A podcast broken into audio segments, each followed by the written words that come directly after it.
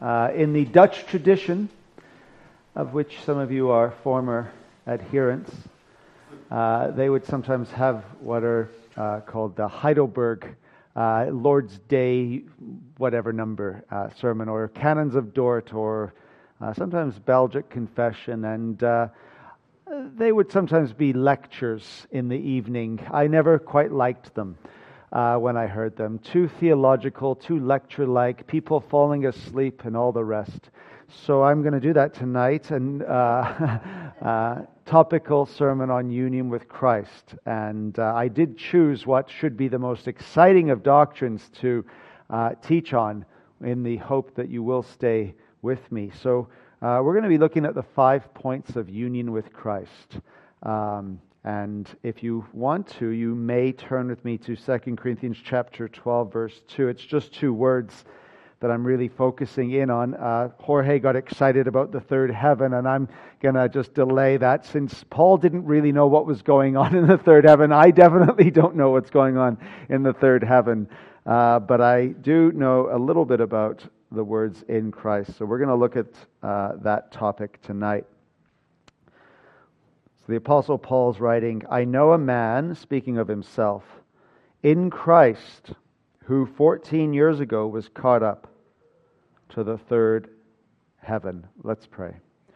Our Father, we thank you for your word, and we look forward to mining the treasures of your word, to learning, or not just learning, but being reaffirmed in what we do know, and encouraged and hearty, heartily uh, blessed because you teach us so much that is for our good. Please may it be that we uh, hear and understand well for Jesus' sake.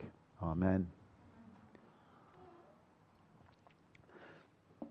Well, on every Christian spiritual journey, there are certain times in your life where you uh, learn a new doctrine and get very excited about it. At least I hope that has been the case with you. When I first became a Christian, it was the doctrine uh, that I'd always believed, but became very real to me of God's sovereignty, where He works all things together for my good, now that I loved Him. And I was so excited about God's sovereignty.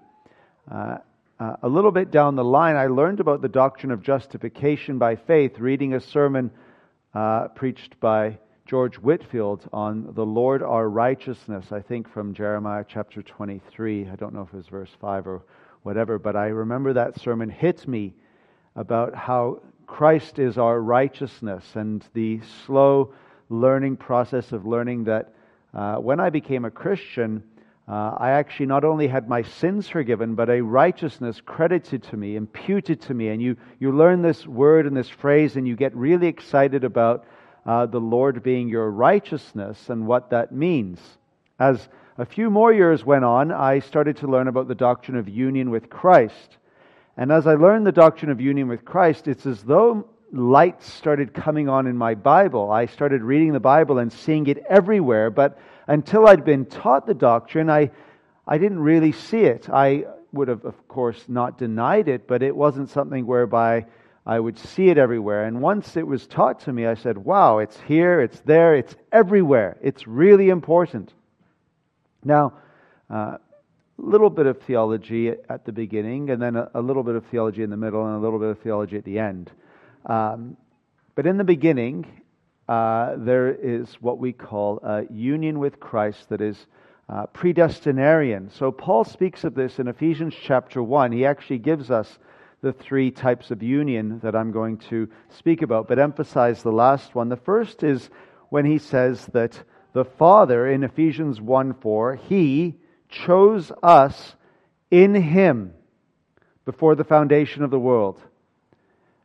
With all of the excitement of becoming a Reformed Presbyterian and predestination not being a, a bad word, but a word to glory in, I would often I think, miss how important those words are. He chose us in Christ. Before the foundation of the world, before I had an existence, there was a time when there was no time. And there was in God's vast omniscience a choice that He made of myself and of yourself But that choice was not some abstract choice, it was a choice to place us in union with Christ before the foundation of the world. In Him, He chose us. But then there's another union that took place that when Jesus Christ came into the world and when He died on the cross and when He rose again from the dead, we were united to Him in His death and resurrection. So we read earlier from Romans chapter 6. Verse 3 Do you not know that all of us who have been baptized into Christ Jesus were baptized into his death. We were buried, therefore, with him by baptism into death, in order that just as Christ was raised from the dead by the glory of the Father, we might walk in newness of life. Now, Paul's talking about our current Christian experience, but he says, For if we have been united with him in a death like his, we shall certainly be united with him in a resurrection like his. And so there was a sense in which when Christ died, I died with him. When Christ was raised, I was raised with him, even though I hadn't yet been born. This is what we call a redemptive historical union with Christ. But the union with Christ we're going to focus in on tonight is what we call uh, existential or mystical union, or the union of application. And that's the union you possess in terms of your life, your existence. When you breathe, and when you believe, there is a union with Christ that by far the scriptures have in mind when they speak of this. Now, five points to help you basically understand this doctrine, and I want you at least to walk out of here either learning something new or appreciating something more that is everywhere in God's Word. Now, union with Christ is a very big deal for God. What do I mean by that? It means that God is reconciling the world to himself. He is reconciling sinners to himself. And there is one way he is going to do this. It is the way he began in eternity. It is the way he continues in time. He reconciles the world to himself in Christ. And our old theologians, whether John Calvin, and you can read book three of his Institutes, book one focuses on God the Father, book two on the work of the Son. But after he's finished book two on the work of the Son, he gets to book three, which is the work of the Spirit, and says, Everything that Christ did in terms of suffering for the human race is of no value to us so long as we remain outside of him. Christ's death, his resurrection, his work, everything he's done is of no value to us as long as we are outside of him. And those who are outside of him are those who do not believe in him. You are outside of Christ. Faith is what brings you into union with Christ. It is a big deal for God. Now, in 2 Corinthians chapter 5, and if you have your Bibles, you're going to need them tonight. They're going to get a good workout. But in 2 Corinthians chapter 5, you'll understand why John Owen said that union with Christ is the greatest, most honorable, and glorious of all graces. Thomas Goodwin said it is the fundamental constitution of a Christian, union with Christ. So just consider, Paul is talking about reconciliation. He's talking about justification. He's talking about how God is going to save us. But notice from verse 17 onwards. 2 Corinthians chapter 5. Therefore, if anyone is in Christ, he is a new creation. The old has passed, behold, the new has come. All this from God, who through Christ reconciled us to himself and gave us the ministry of reconciliation. That is, in Christ God was reconciling the world to himself. In verse 21, for our sake he made him to be sin who knew no sin, so that in him we might become the righteousness of God. You take away those words in Christ or in him from that section in 2 Corinthians chapter 5 and everything else that is said there is of absolutely no value to anyone sitting here. Everything depends on those words in him or in Christ. God reconciles the world to himself in Christ. And so it is faith that completes the mystical union. Union is a big deal to God, it is how He reconciles the world to Himself, but faith is what completes the mystical union. Now, who begins the union? Christ actually unites Himself to us. Usually in the preaching of the word, as it goes out, Christ works a secret work in the sinner's heart that the sinner is very often unaware of.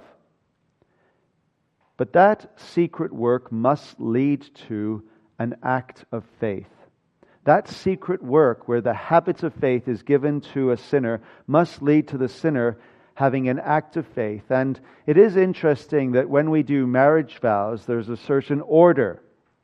Whose vows typically are read first? Usually the man says his vows and then the lady, and sometimes it switches, and I don't know why people do things the way they do. I'm quite insistent upon uh, classical vows myself for various reasons. But in the scriptures, it is actually the case that the husband, Christ, is saying his vows first in the marriage union. He is the one who says to the Father, I will take the bride to myself. I will be the one who initiates the process. And it is the bride, us, the church, who responds to that union and completes that union by an act of faith in Jesus Christ. There's a certain order. And I think that is a good order. And the marriage union is one of the greatest uh, ways in which we can understand what is so crucial about union with Christ. You'll remember those words we just read from 2 Corinthians chapter 5 verse 21. Everything that is ours becomes Christ's, and everything that is Christ's becomes ours. I was speaking to some people after the service in Surrey today about how hard it must be for someone who's a Christian who's very wealthy, and let's say he's a single man, he's extremely wealthy, to actually find true love. Someone who loves him because they love him rather than what he possesses.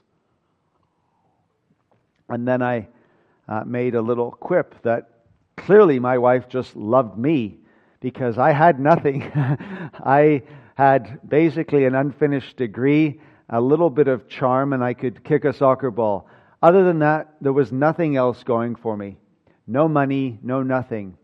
Barb had a car, a loud car at university. We could hear her coming a mile away with her muffler and I'm told she had this muffler actually put on. It wasn't because it was an old car, but it was one of these red sports cars. Something you don't know about my wife. She drove a red sports car.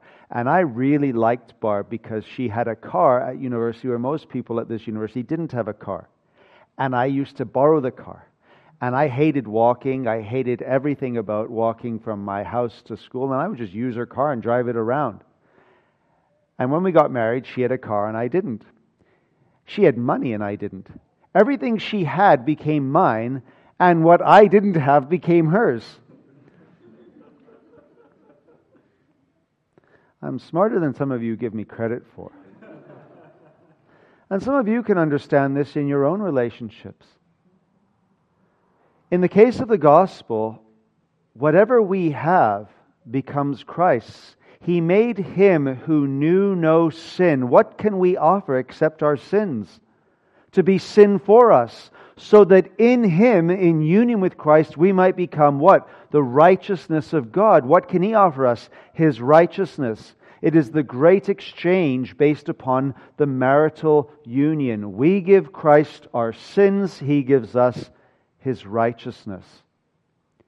There is no greater mismatch than that of Christ and the church. You might look at some of the young couples here and go, wow, how did he get that lovely wife? You know, here's Daniel sitting there with Hannah and uh, a few others maybe around. We won't single them out unnecessarily, but that was necessary. And say, wow, how did that happen? But when you consider Christ and the church, that's where you can truly say, How is that possible? It makes no sense. But that's the nature of the gospel. And 50 times at least, there is the language of believing into Christ, believing in Christ. It starts in John's Gospel, which we've been considering early on in John chapter 2, verse 11. This, the first of his signs Jesus did at Cana in Galilee, and manifested his glory, and his disciples believed in him. All those years later, Christ is in the upper room with his disciples, and what does he say in chapter 14? Believe in God, believe also in me. In Galatians, Paul says in Galatians chapter 2 verse 16, "Yet we know that a person is not justified by the works of the law, but through faith in Jesus Christ. So we also have believed in Christ Jesus, in order to be justified by faith in Christ, not by works of the law. Paul has to say this over and over and over again. We have to believe into Christ. And when you believe into Christ, what does that mean? It means that you have to get out of yourself. You have to, as it were, jump out of your skin, so to speak, because of who you are. You have to get out of yourself and into someone else, and that someone else is Christ. Therefore, a man shall leave his father and mother and hold fast to his wife, and the two shall become one flesh. When we are united to Christ, we become one mystically with him by faith. And this is a daily exercise. It happens once, and as soon as it truly happens once, you are as good as united with Christ forever. But it is a daily exercise of believing in Him, putting our faith in Him. And so Continuing in Galatians chapter 2, Paul says in verse 20, I have been crucified with Christ. It is no longer I who live. Why? Because I've jumped out of myself into Christ, but Christ who lives in me. And the life I live, I now live in the flesh by faith in the Son of God. In the Son of God who loved me and gave himself for me. My life the life I live by faith is in someone else other than myself. It is in the Son of God. So, union with Christ is a big deal to God, and faith completes that union with Christ. He begins a work of a thousand operations in our souls that we're unaware of, according to Thomas Goodwin. But eventually, that will lead to us exercising faith in Him. But it's also, because it's a spiritual union, an unbreakable union. Paul says in 1 Corinthians 6, verse 17, But he who is joined to the Lord, that's union with Christ, becomes one spirit with him. There is a merging together of union. So that in other places we're told Christ dwells in our heart by faith. Ephesians 3:17 Alexander Whyte, when he's speaking of Thomas Goodwin's sermon on 3, Ephesians 3.17, said it is one of the two greatest sermons ever written in the English language. Ephesians 3.17, Thomas Goodwin. Google is your friend. And Christ dwells in your heart by faith. In Romans 8 9, we're told Christ is in you. Or Galatians 2:20 as we said earlier, Christ lives in me. We are in Christ but because we are in Christ, Christ is in us. And that union is unbreakable.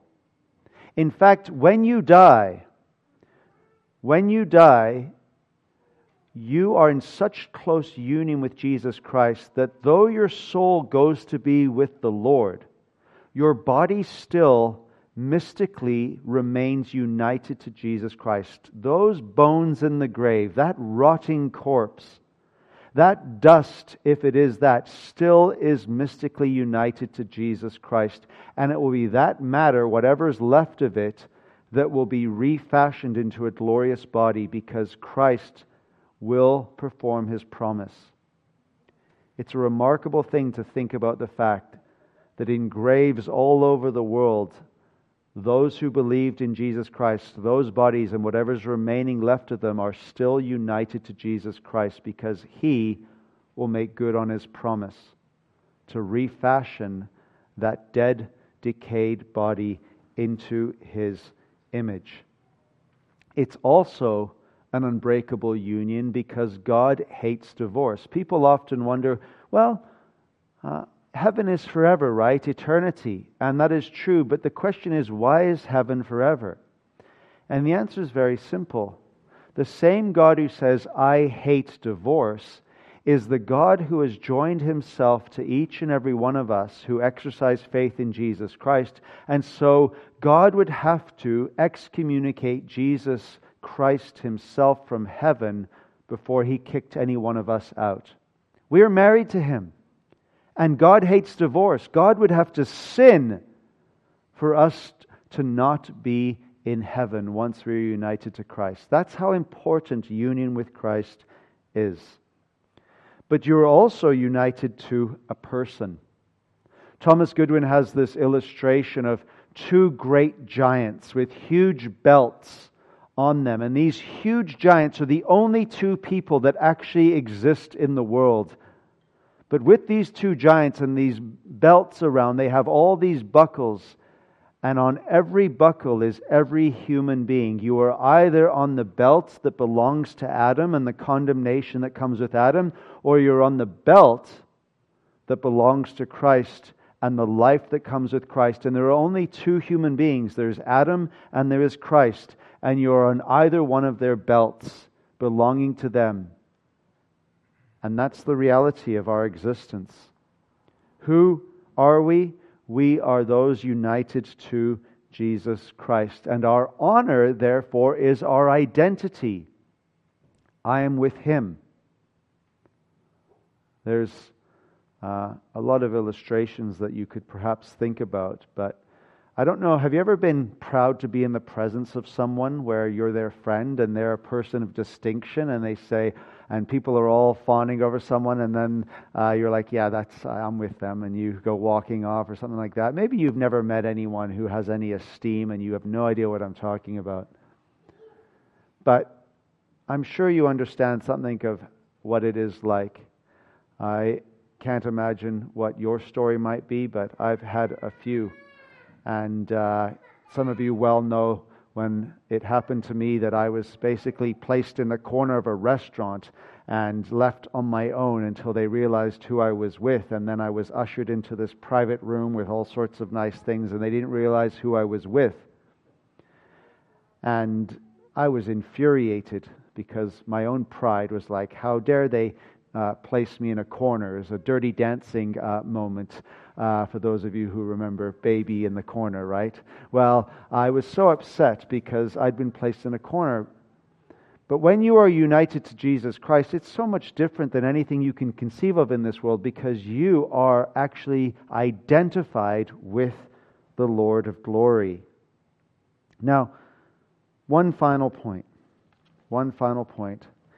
This union is also extensive we are united to Jesus Christ in his humiliation and his exaltation.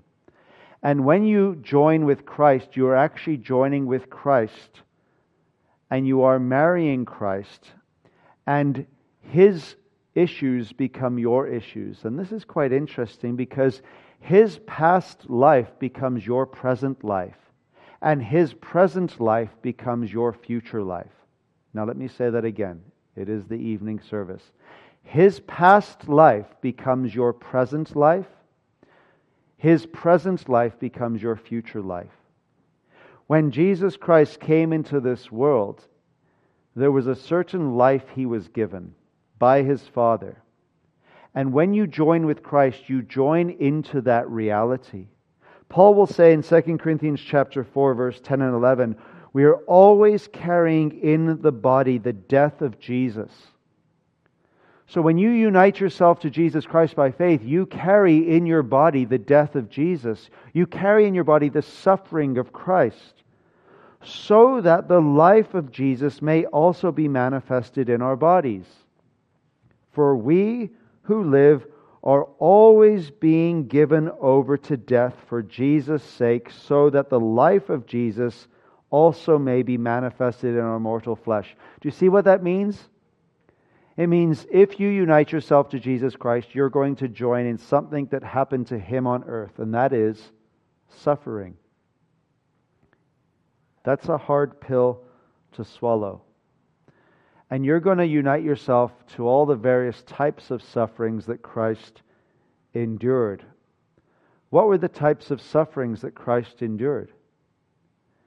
You can go through the scriptures and you can find that his own family rejected him. There are few things more painful in the world than your own family rejecting you because of your Christian faith. He was mocked. He knew what it was to go hungry. He knew what it was to say, Foxes have holes, birds of the air have nests, but the Son of Man has nowhere to lay his head. He was falsely accused. One of the worst things that can happen to a human being is a false accusation where you have developed a reputation, perhaps in your field, and false accusations come, and it can tarnish your reputation because people are so quickly led to believe a false report. That happened to Christ in a way that none of us can possibly conceive because there was actually never an accusation that could have any merits to him concerning Christ. You think of the painful sufferings he went through. He went through physical sufferings, emotional sufferings, mental sufferings. He was rejected. He went through every conceivable type of suffering, which means that when you unite yourself to Him, you are going to carry around in your body His death in order that His life may also be manifested in your life. In Philippians 3, Paul says in verse 8, Indeed, I count everything as loss because of the surpassing worth of knowing Jesus Christ my Lord for his sake I have suffered the loss of all things and count them as rubbish in order that I may gain Christ. Paul is talking about his sufferings, but the reality of his sufferings is that he may gain Christ and be found in him. There you go again. Not having a righteousness of my own that comes from the law, but that which comes through faith in Christ the righteousness from God that depends on faith, that I may know him and the power of his resurrection, and may share his sufferings, becoming like him in his death, that by any means possible I may attain the resurrection of the dead. What is Paul talking about? He's talking about the fact that when he gains Christ, he gains sufferings for Christ, but he also gains resurrection life in Christ. And you know what's interesting to me? What happens in Philippians 2? Where is Christ at the beginning of Philippians 2 in the Christ hymn from verses 5 to 11? Christ is here, who being in very nature God, did not consider equality with God something to be exploited or grasped or held on to at all costs, but made himself nothing. Taking the form of a servant and being found in appearance of man, he humbled himself to death, yes, even death on the cross. But then you see God exalts him and gives him the name that is above every name. You see, there's Christ Jesus in his glory, but then in his sufferings and back in his glory. What does Paul do in Philippians chapter 3? He boasts of his glory. Pharisee of Pharisees, tribe of Benjamin, regarding the law, perfect righteousness, outwardly at least. But then he finds Christ, and what happens? He considers all things rubbish. He in, goes and joins in his sufferings, and there's this humiliation for Paul. But then by the end, he goes, That by any means I may attain the resurrection from the dead. That's what union with Christ means. It means that there is a relinquishing of yourself as you join Christ, and you join Christ in all that belongs to Christ. That is, his sufferings and his glory. But you cannot have one without the other. If you have his sufferings, you will have his glory. If you have his glory, you will have his sufferings. So, just one point then, by way of conclusion you have now what I hope is a very helpful tool for going to the scriptures. We've gone to Philippians, we've gone to Second Corinthians, we've gone to John, we've gone to First Corinthians, we've gone to Romans, and everywhere you look, everywhere you look, you're going to find that God is concerned to drive home to every Christian, every child of God, that everything important about you, everything significant about you, everything that gives you hope, everything that gives you joy is based upon two words in him. Paul knows a man that in Christ, and after that, everything else about your life has significance. Everything about your life has value. You walk out of those doors tonight in Christ, and you are the most secure, blessed person in the world. You have hope unspeakable, joy unspeakable. You have a union that can never be broken because God will be faithful to his marital promise that he hates divorce. You have everything if you are in Christ. But if you are outside of Christ, you have nothing. I'll just close with this one point below that point. There was a Brazilian family. They came to our church a while ago and then they stopped coming, but now they've come back lovely family and they talked to me about becoming members. I says, actually, we're full. uh, no more. But then I saw Scott out of the corner of my eye and my eyes lit up. I says, there's the man you need to speak to. And uh, I hope they will speak to you, Scott. And they brought their older son to church today. And uh, he said to me, I noticed that you uh, don't always sort of preach like evangelistic sermon every sermon. You always preach Christ and the gospel, but you don't always zero in and really drive it home. And he was so thankful because his son came today, but he says you really drove home a message that he needed to hear. And I said, Yeah. And he, he wasn't criticizing me. Don't worry, everyone. I, my feelings weren't hurt. Uh, not that some of you would care, but uh, he was fine. I says, You know, there are times when I preach the gospel and it's more to uh, bless the faithful, to encourage the faithful. There are going to be times, though, where I am going to be direct and I'm going to say to people on occasion, you need to make sure you believe. You need to make sure that you repent. You need to make sure that you turn. If I say that every single week, I do not believe it's going to carry the same effect. But I said it this morning and I'm going to say it again tonight. You must believe in Christ. The world is going to try and get you to believe in everything and anything else, but you must believe in Christ. You must be united to Him, and you must walk out of here tonight saying the most important thing about who I am is not my intelligence, not my good looks, not my wealth, not my family, not my friends, but that I belong to Jesus Christ, that I am in Him now and forevermore. Let us pray. O oh Lord, we thank you for your word. We thank you for the reality of union with Christ. There is nothing important about us other than that fact. But if that fact is true, everything about us is important. Everything about what we think, everything about what we do, everything about where we are going is important because we are doing so in union with the Savior. We pray, Lord, that we will see the importance of this and live our lives with that reality at the forefront of our eyes each day as we believe in His name. Amen.